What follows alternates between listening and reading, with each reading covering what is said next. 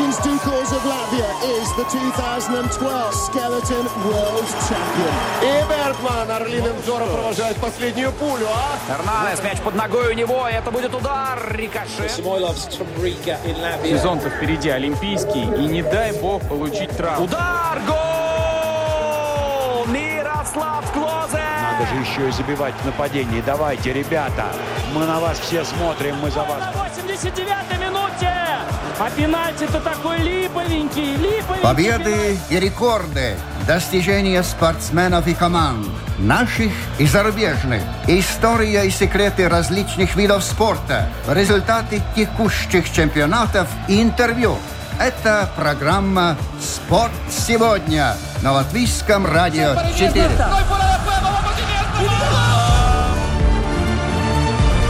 Аугсбург и Шальке, Боруссии из Дортмунда и Менхен-Гладбаха, Вольфсбург и Ливеркузен, Кёльн и Вердер, Бавария и Лейпциг. Они вернулись. Чемпионат Германии самый консервативный в Европе, и это сыграло ироничную шутку. Правило, защищающее немецкий футбол от прихоти денежных мешков, коронакризис поставило команды перед выбором – или играть, или закрывать клубы. Немцы были вынуждены выбирать первое и тем самым подали надежду остальной футбольной Европе, а может даже и всему спортивному миру.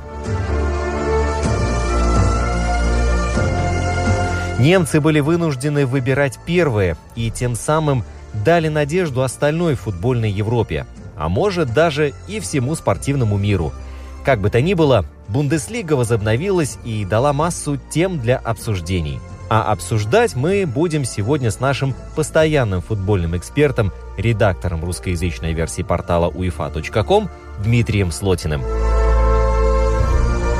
Данки Шун коронавирус. Воскрешение топ-чемпионата стало большим событием для всех болельщиков. Даже те, кто никогда не смотрел Бундеслигу, включили телевизор. По подсчетам издания Bild, игры посмотрели в 160 странах, среди которых была и Англия. Там впервые показали немецкий футбол в прямом эфире. В общей сложности трансляции матчей Бундеслиги собрали 10,5 миллионов зрителей за выходные. Это показывает, что многие фанаты все же смирились с Лигой призраков, поняв, что это наименьшее зло из возможных. Бундеслига и до этого была особенной. Сколько четырехкратных чемпионов мира взрастила и выпистывала, а теперь и первой сделала рестарт.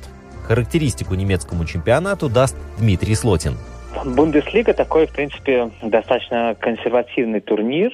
Всегда был еще в эпоху чемпионата ФРГ, где не любят какие-то нововведения, не любят там экспериментировать с форматами, менять регламент и так далее.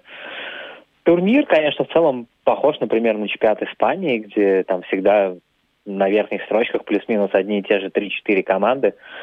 То есть, например, в Англии, в Италии как-то поразнообразнее э, в этом смысле немного.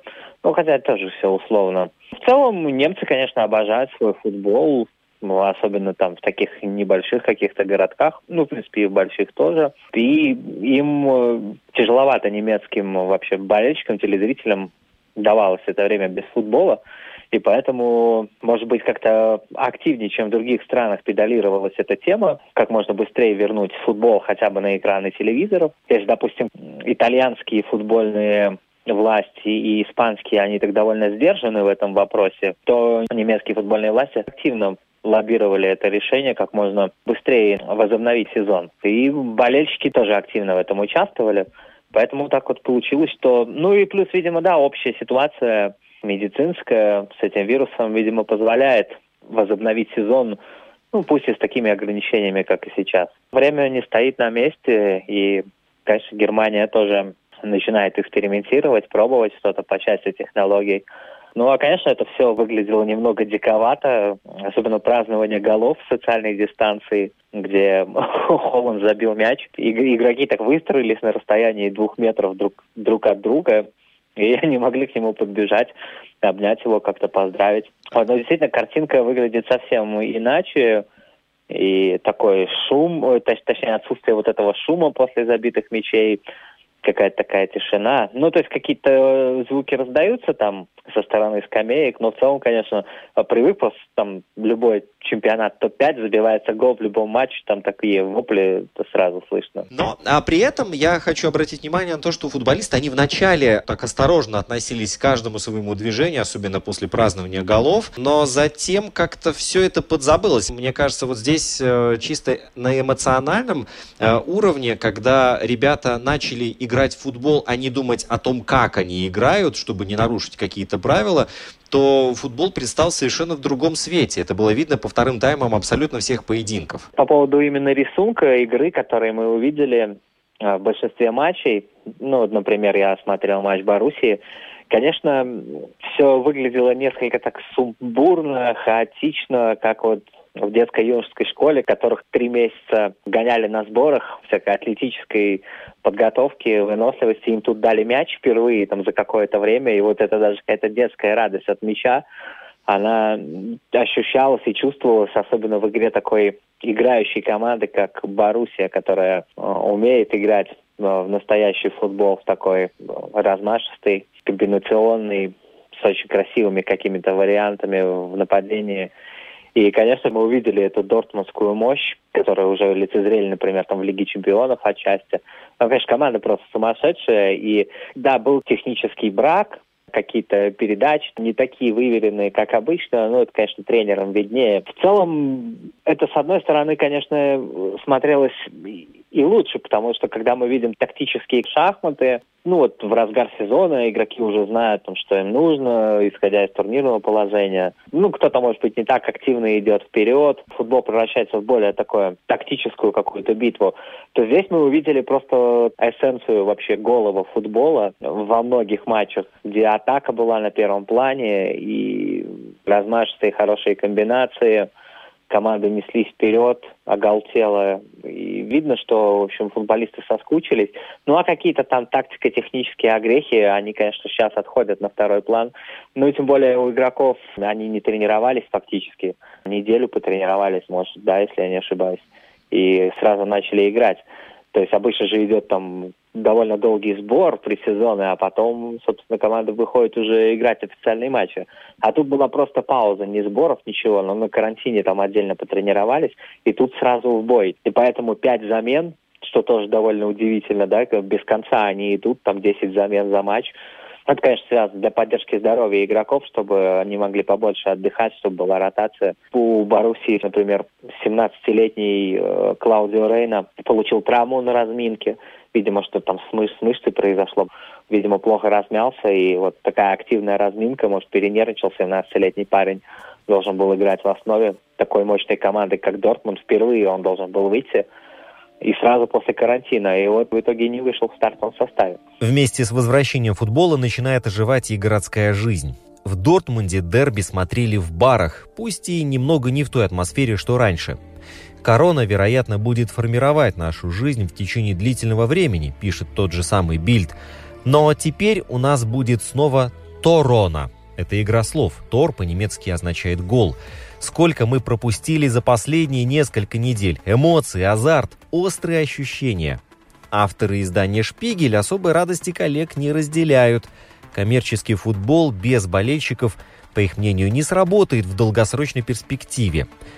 Большая связь между фанатами и игроками клуба уже давно сложилась из-за особой атмосферы на стадионе. А когда призрачные игры транслируются на платном телевидении, ни у кого внутри не вспыхивает искра. Зрители будто смотрят тренировки на Луне. Ну, выглядят матчи без зрителей правда слегка пугающе. Помимо визуального аспекта, пустые трибуны, которые не подгоняют игроков, могут повлиять на тактическую постановку игры и, как следствие, на окончательный результат – Например, Баварии не обязательно показывать весь свой технический арсенал в игре с Юнионом или Падеборном. Достаточно обыграть на классе, забить мяч другой и удерживать победный результат до конца игры. Это однозначно минус. Ну да, здесь, конечно, в этом плане, да. Ну, единственное, что я не раз такое слышал мнение от разных футболистов, что им, например, трибуны мешают некоторым людям, которые, может быть, как-то ну, чрезмерно волнуются, ощущают вот это давление, крики какие-то, тебя гонят вперед, а у тебя, допустим, там что-то не получается. И на тебя смотрит столько народу, матч транслируется по телевидению, а ты там добежать куда-то не можешь, пас не точно даешь или мажешь. То есть на ком-то это сказывается, конечно, таких, конечно, подавляющее меньшинство, но, может быть, маленьким командам а, отчасти здесь их какой-то, может быть, плюс, что нет этого давления трибун, и как-то можно все так спокойнее сделать, потому что мы же знаем, что у многих есть такое явление, такой феномен, как игроки разные там творили чудеса на тренировках, нападающие, защитники, вратари все мячи отбивали. А выходили на поле, и все, там нападающий не забивает, полузащитник не отдает, вратарь пускает с 30 метров между ног.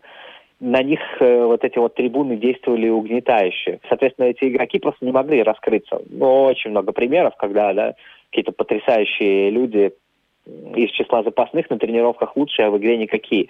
Вот таким вот игрокам, так, такого типа, которые боятся давления, здесь должно быть гораздо удобнее, потому что тут они могут раскрыться без зрителей, как-то для них это будет напоминать тренировку. Но если мы говорим о каком-то командном механизме, то, безусловно, все-таки да, чтобы командный механизм работал, естественно, поддержка трибун, наверное, необходима, и без нее тоже тяжело. Конечно, другое дело, что трибуны могут гнать вперед, но если у тебя нет необходимого мастерства против Баварии, то не сильно это и поможет. Но, конечно, да, болельщики для большинства, наверное, команд играют все-таки большую роль, потому что они не только ждут от тебя каких-то действий результативных или эффектных, которые ты, может, не всегда можешь ждать, но еще и аплодисментами, например, положительно отмечают каждое действие, и это приободряет игрока. Еще несколько ремарок о болельщиках. Двое отчаянных поклонников большого футбола все-таки умудрились посмотреть часть матча Юнион Бавария вживую. Они в лучших традициях безбилетников проникли на территорию спортивного комплекса в Берлине и залезли на 12-метровое дерево возле стадиона. Так как арена Юниона небольшая, а трибуны невысокие, то с высоты вот этих самых 12 метров весь газон как на ладони.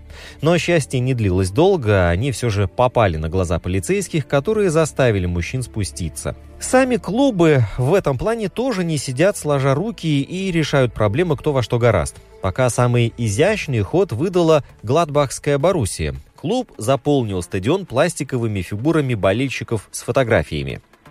Еще одну красивую инициативу придумали в Кёльне. Клуб попросил у болельщиков футболки, шарфы, игрушки и оформил ими кресло на центральной трибуне – Судя по всему, часть мозаики из футболок клуб сделал сам, но вот оставшиеся кресла точно заполнили фанаты. Там формы разных сезонов и даже эпох. В итоге выглядело очень здорово. Чтобы болельщики в Кёльне почувствовали единение, на сайте клуба запустили приложение, которое помогло фанатам собраться на балконах в одно время и синхронно спеть гимн.